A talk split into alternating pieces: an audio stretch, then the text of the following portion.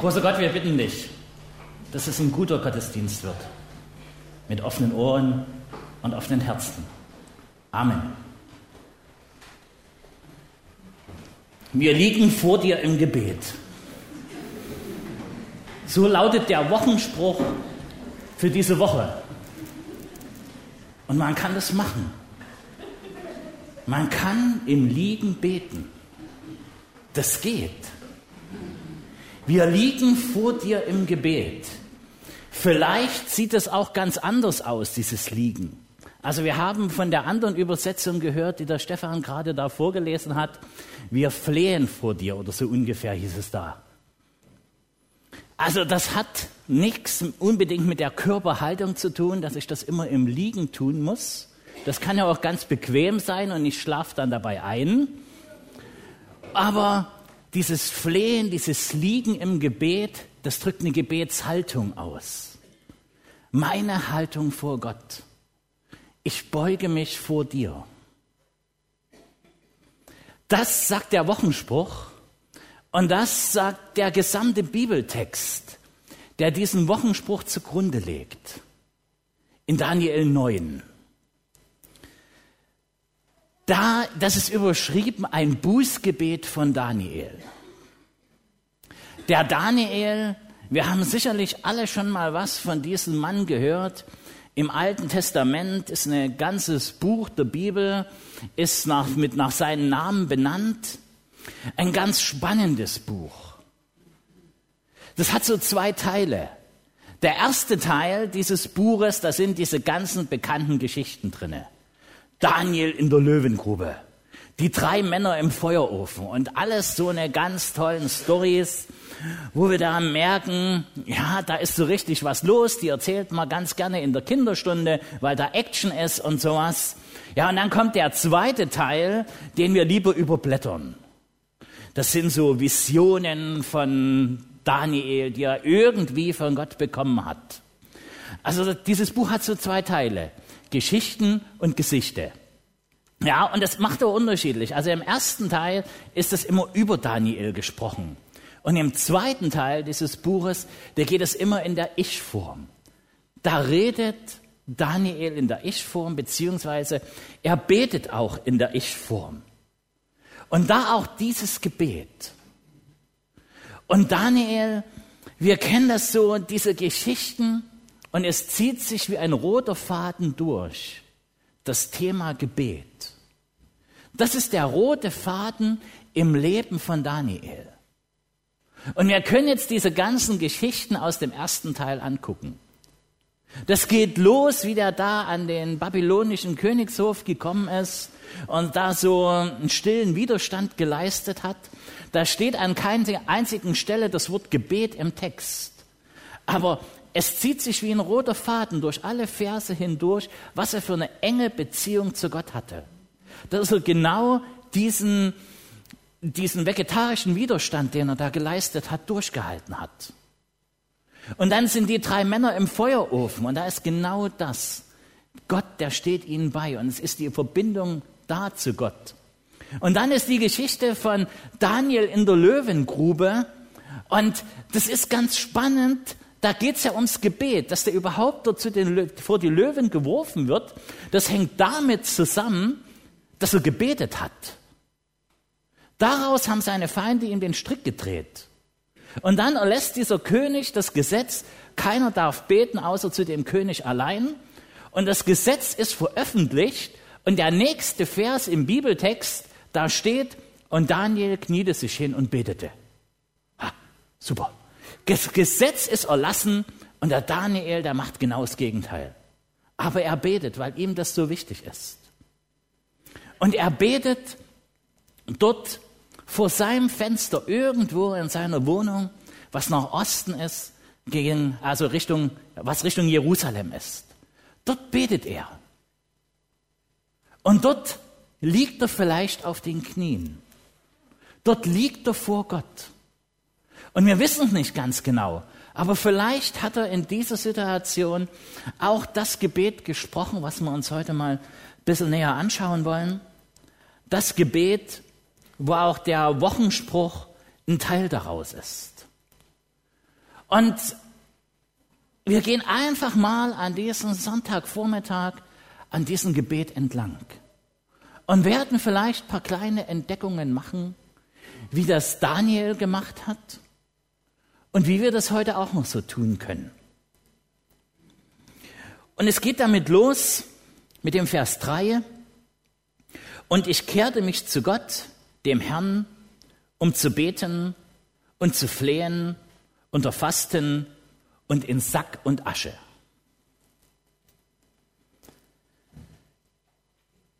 Ich richtete mein Antlitz zu Gott, steht an einer anderen Stelle. Ich kehrte mich zu Gott. Ich richte mich ganz auf Gott aus. Das ist der Anfang des Gebetes. Und es ist ein Bußgebet. Das wird deutlich auch daran, wie Daniel das macht. Also das ist ja das buchstäbliche in Sack und Asche gehen, was hier angesprochen wird, was damals so eine Haltung war oder so ein Zeichen dafür, um wirklich Buße zu tun. Also ein raues Gewand anzuziehen, was nicht schön ist, was sich nicht gut auf der Haut anfühlt. Und die Asche, die man sich aufs Haupt streuen kann, um genau so eine Demut auszudrücken. Und so sitzt er da oder kniet da oder liegt da, dieser Daniel. Und das ist das äußere Zeichen. Also Sack und Asche ist erstmal das äußere Zeichen. Aber beim Daniel kommt auch noch die innere Haltung dazu. Und vielleicht ist es wichtig für uns heute, genau das zusammenzuführen. Und ich glaube, das ist so ein wichtiger Punkt für unser Gebet. Unsere äußere Haltung und unsere innere Haltung müssen zusammenkommen. Das geht beim Bußgebet so, aber das ist vielleicht auch bei anderen Dingen so. Wir können vor Gott knien und trotzdem an was ganz anderes denken. Wir können vor Gott stehen, die Hände zu ihm erheben und trotzdem kann uns Gott total egal sein. Unsere äußere und unsere innere Haltung müssen zusammengehören. Und das ist hier bei dem Stichwort Buße auch so. Buße ist ja nun so ein ganz, also kein ganz moderner Begriff mehr. Ja, aber mit der Buße, das ist so eine Sache, wir als Christen, wir gehören vielleicht zu der geringen Bevölkerungsgruppe, die mit dem Stichwort Buße noch was anzufangen wissen. Aber im Großen und Ganzen steht das Wort Buße auf der roten Liste der aussterbenden Begriffe. Die wenigsten wissen mit dieser Sache was anzufangen. Wenn ich jetzt hier eine Umfrage starten würde bei uns, da würden vielleicht die meisten noch irgendeine Definition zusammenstammeln können. Aber ob die dann so glorreich und theologisch richtig ist, ist eine andere Frage. Aber auf alle Fälle wissen wir irgendwie Bescheid. Dieser Begriff Buße, der spielt noch eine Rolle im Glauben.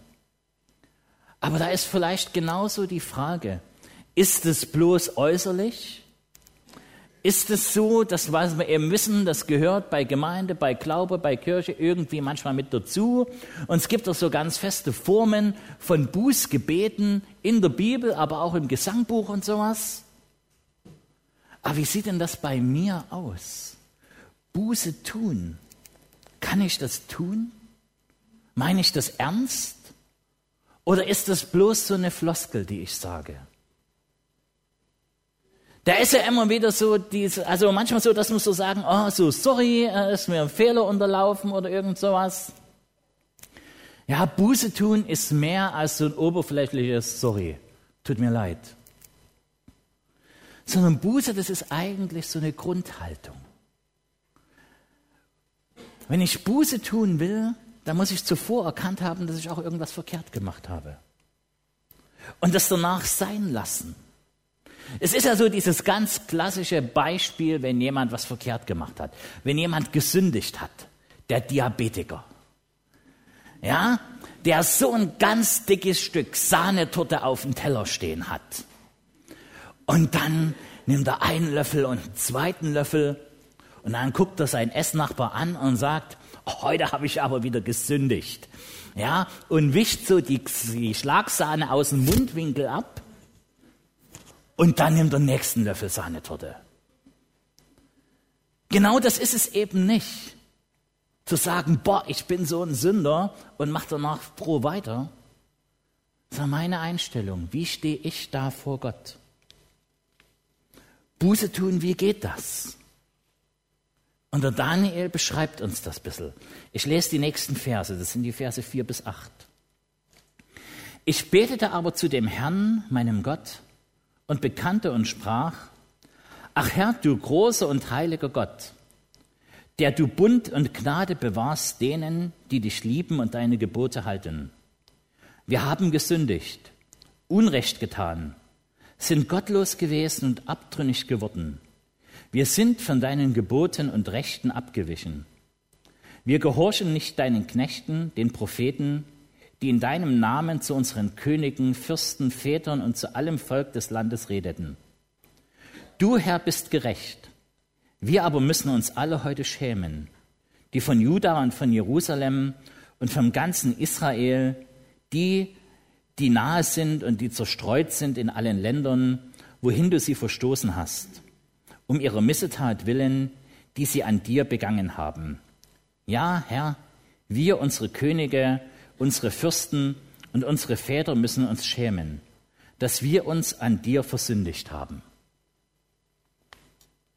Das ist das Bekenntnis der Schuld, was der Daniel hier ausspricht. Er sagt es sogar in der Wir-Form, er schließt das ganze Volk mit ein, aber er stellt sich genauso drunter, er schiebt das nicht auf andere ab.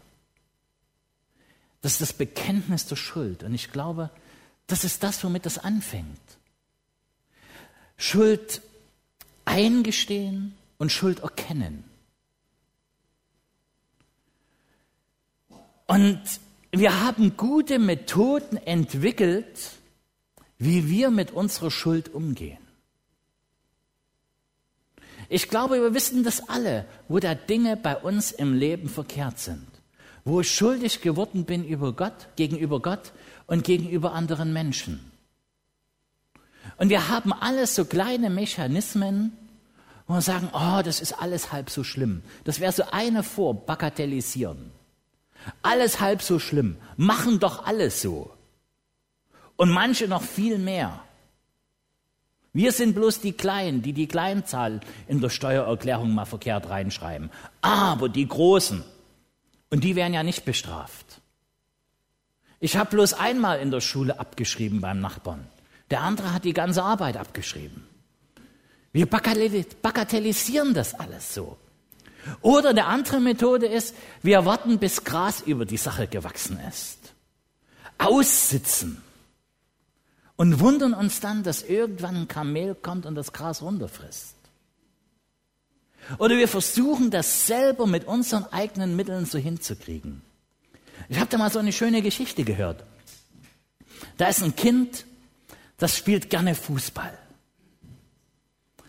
Und da ist der Großvater, der hat einen Garten, wo man auch ganz gut Fußball spielen kann. Und der Großvater hat einen Apfelbaum gepflanzt. Und der hat ihn gehegt und gepflegt. Und jetzt ist das Jahr, wo der Apfelbaum das erste Mal Äpfel trägt. Und er hat drei wunderschöne goldgelbe Äpfel dranhängen. Und der Sohn, äh, der Enkel, der hat sich gerade diesen Apfelbaum auserkoren als linken Torpfosten. Und es geht auch eine ganze Weile gut, außer das eine Mal, wo er so ein ganz kleines bisschen ausrutscht beim Elfmeter und er trifft nicht in das Tor, sondern er trifft den linken Torpfosten. Und plötzlich hängen nicht mehr drei schöne goldgelbe Äpfel am Baum, sondern bloß noch zwei. Und einer liegt unten im Gras. Und jetzt weiß dieses Kind, ich habe was verkehrt gemacht. Ich bin schuldig geworden. Aber der Kleine ist kein kleiner Dummer, sondern bloß ein kleiner. Und deswegen hat er eine Idee. Er geht rein ins Haus zur Großmutter. Er weiß nämlich, die hat einen Nähkasten. Und im Nähkasten ist Zwirn. Und er nimmt also so ein Stück Zwirn und macht das an den Apfel fest und am Baum. Und genau an der gleichen Stelle hängt der Apfel wieder. Alles gut hingekriegt. Und am Abend und am nächsten Tag merkt es der Großvater auch noch nicht. Aber eine Woche später, da kriegt er es mit. Denn einer von diesen drei Äpfeln, der ist nicht mehr ganz so schön wie der andere, wie die anderen beiden. Und der Großvater guckt sich das an und er kennt sich natürlich aus mit Äpfeln und weiß, dass die sehr selten mit Zwirnsfaden am Baum wachsen. Und er weiß auch, dass das bloß der Engel gemacht haben kann. Und er stellt ihn zur Rede. Und er gibt es zu. Und der Großvater sagt zum Enkel, hey, wäre es vielleicht nicht besser gewesen, du hättest mir das gleich gesagt? Ich glaube, das ist ein ganz banales Beispiel. Aber ich glaube, wir machen es genau so. Wir kriegen manchmal ganz schnell mit, wir haben was verkehrt gemacht. Wir sind schuldig geworden. Und dann versuchen wir es irgendwie hinzukriegen und es wird nicht besser, sondern eher schlechter. Und manchmal wäre es so einfach gewesen, einfach zu sagen, es war verkehrt. Und manchmal sagt man dann noch, ich entschuldige mich. Das ist in unserem Deutschen ein grammatikalisch richtiger Satz. Aber irgendwie geht das nicht. Ich kann mich nicht selber entschuldigen. Das muss der andere tun. Ich gehe zu dem anderen hin und sage, du, das war verkehrt von mir. Da bin ich schuldig geworden. Und dann kann mir der andere Schuld vergeben. Und genauso macht das Gott. Ich kann zu ihm hingehen und sagen, du, das war verkehrt. Das macht genau der Daniel hier. Er sagt, das war verkehrt. So stehe ich hier vor dir. Ich liege vor dir im Gebet mit Flehen.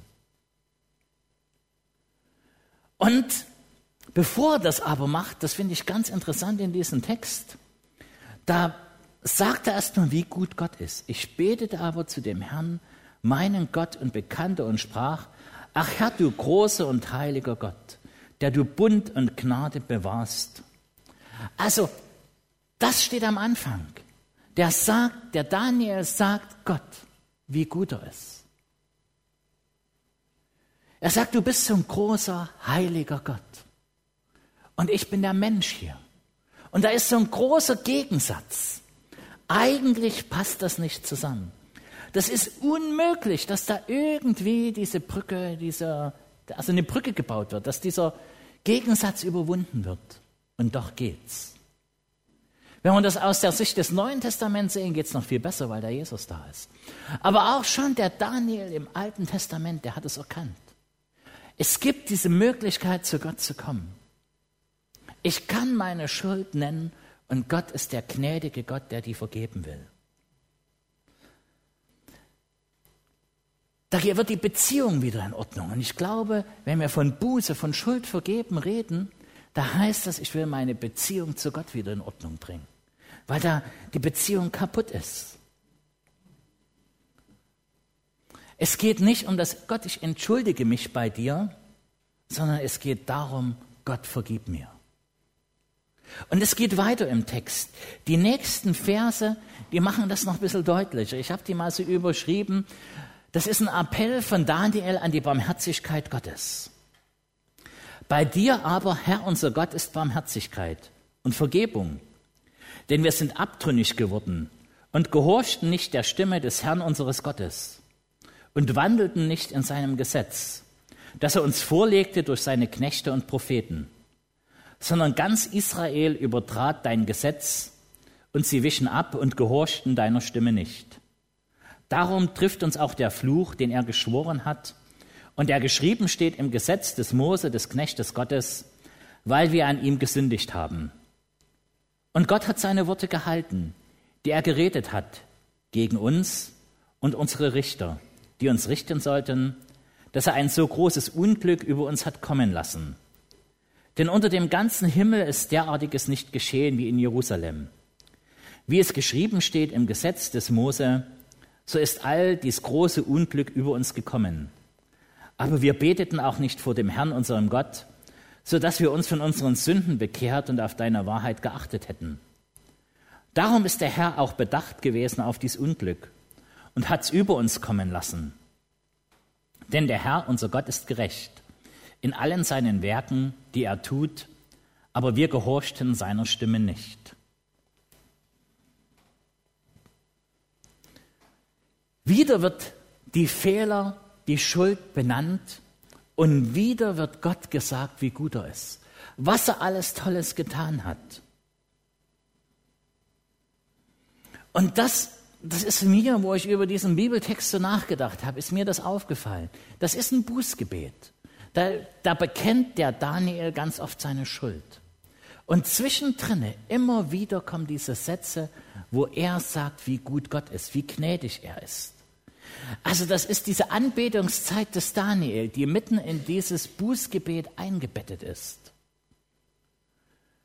Und vielleicht brauchen wir das heute auch dass wir auch in unsere anderen Gebete, in unsere Dankgebete, in unsere Bußgebete, auch in unsere Klagen einfach einbringen können, wie Gott ist.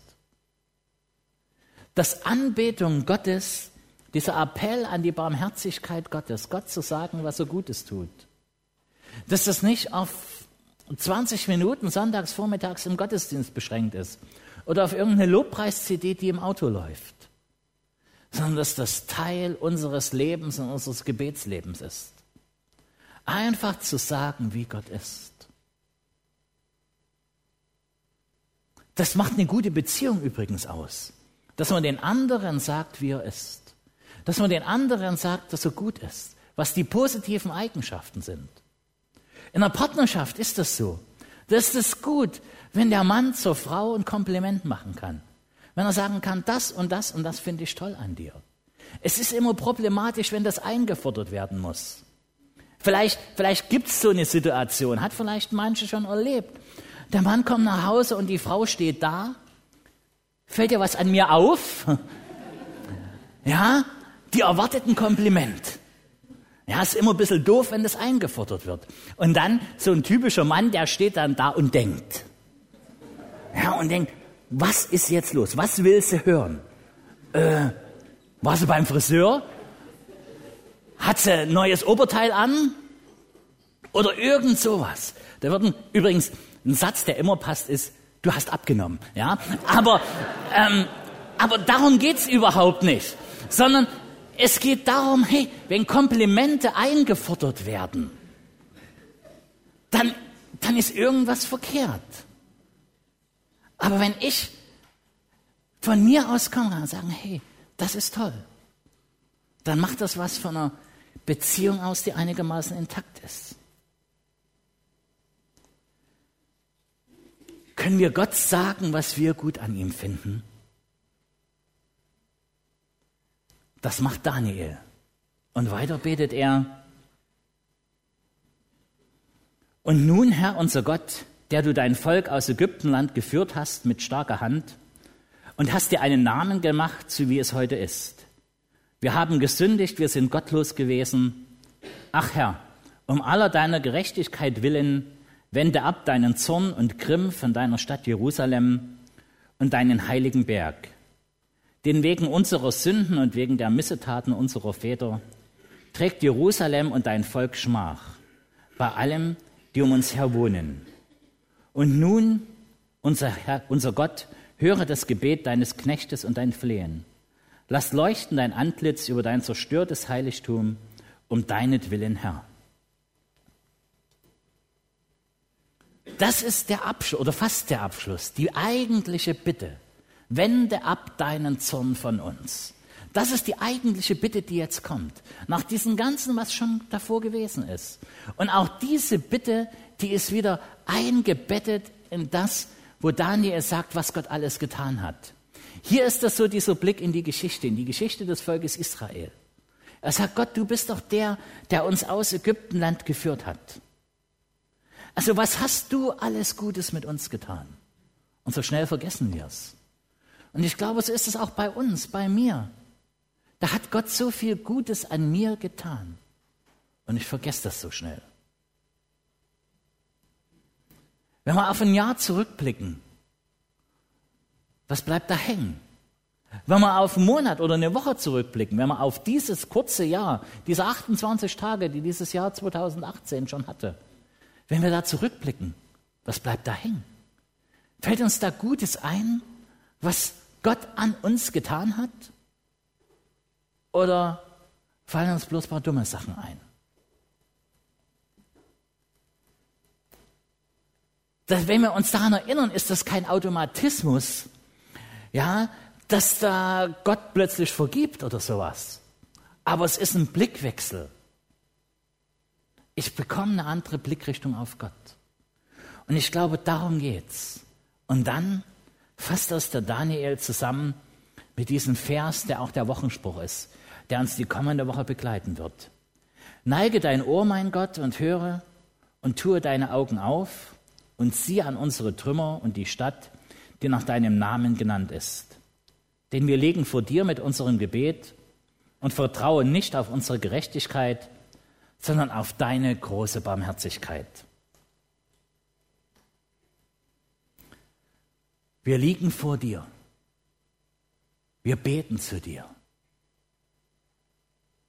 Wir stehen vor dir. Unsere Haltung ist vor dir. Und wenn das so ist, dann kommen diese zwei Sätze. Vertrau nicht auf deine, deine eigene Gerechtigkeit. Das haben wir manchmal ganz schnell dabei, das gut machen zu wollen und uns anzustrengen und Leistung zu bringen. Sondern wir vertrauen auf Gottes große Barmherzigkeit. Das ist das, was, wozu wir aufgefordert werden. Auf Gottes Barmherzigkeit vertrauen uns ganz auf ihn verlassen. Die Blickrichtung weg von uns hin zu ihm. Das ist das Gebet des Daniel. Und es ziehen sich so ein paar rote Fäden durch den Text. Der eine Faden, den ich so entdeckt habe, ist, überhaupt das Leben des Daniel ist vom Gebet durchdrungen.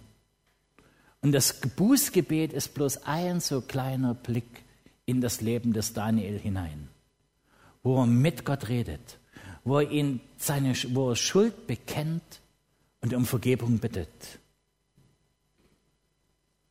Und der zweite rote Faden, das ist diese Anbetung. In allen diesen Gebeten sagt immer wieder Daniel, wie gut Gott ist. Und der dritte rote Faden, Vielleicht entdecken wir den in unserem Leben, in meinem Leben oder in deinem Leben. Was spielt da Gebet für eine Rolle? Spielt das überhaupt eine Rolle? Gibt es so einen Gebetsfaden in meinem Leben? Und was ist, wenn der abgerissen ist? Ich habe auch so gedacht, gestern Abend habe ich gedacht, hey, ich habe hier eine, eine Predigt über Gebet vorbereitet und ich habe relativ wenig dabei selber gebetet. Passt das überhaupt? Und ich habe gemerkt, hey, Gebet, das vergesse ich manchmal. Das spielt manchmal so eine untergeordnete Rolle. Und ich glaube, wir brauchen das. Wir brauchen das, so ein Gebetsfaden in unserem Leben, der sich als roter Faden durch unser Leben zieht. Und dann kommt noch ein letzter Vers hier. Ach Herr, höre. Ach Herr, sei gnädig. Ach Herr, merk auf. Tu es und säume nicht um deinetwillen, mein Gott. Denn deine Stadt und dein Volk ist nach deinen Namen genannt. Fünf Imperative aneinandergereiht. Höre, sei gnädig, merke auf, tu, säume nicht. Diese Worte unterstreichen so die Dringlichkeit des Gebetes. Es ist notwendig, dringend notwendig, im wahrsten Sinne des Wortes, um Not zu wenden oder abzuwenden, dass wir vor Gott treten oder vor Gott knien oder vor Gott liegen und beten. Beten um Vergebung meiner Schuld und beten und bitten, dass Gott sie wegnimmt, bitten für andere, ihm Dank sagen und ihn anbeten. Und ich hoffe, dass so ein Gebetsfaden in unserem Leben da ist oder dass er vielleicht ganz neu geknüpft wird. In Buße und Anbetung, in Lob und Dank, in Bitten und Flehen. Wir liegen vor dir mit unserem Gebet und vertrauen nicht auf unsere Gerechtigkeit, sondern auf deine große Barmherzigkeit. Amen. Das nächste Lied, was wir singen, das ist auch so ein Gebet. Das kann man wenigstens als Gebet singen. Befiehl du deine Wege. Musik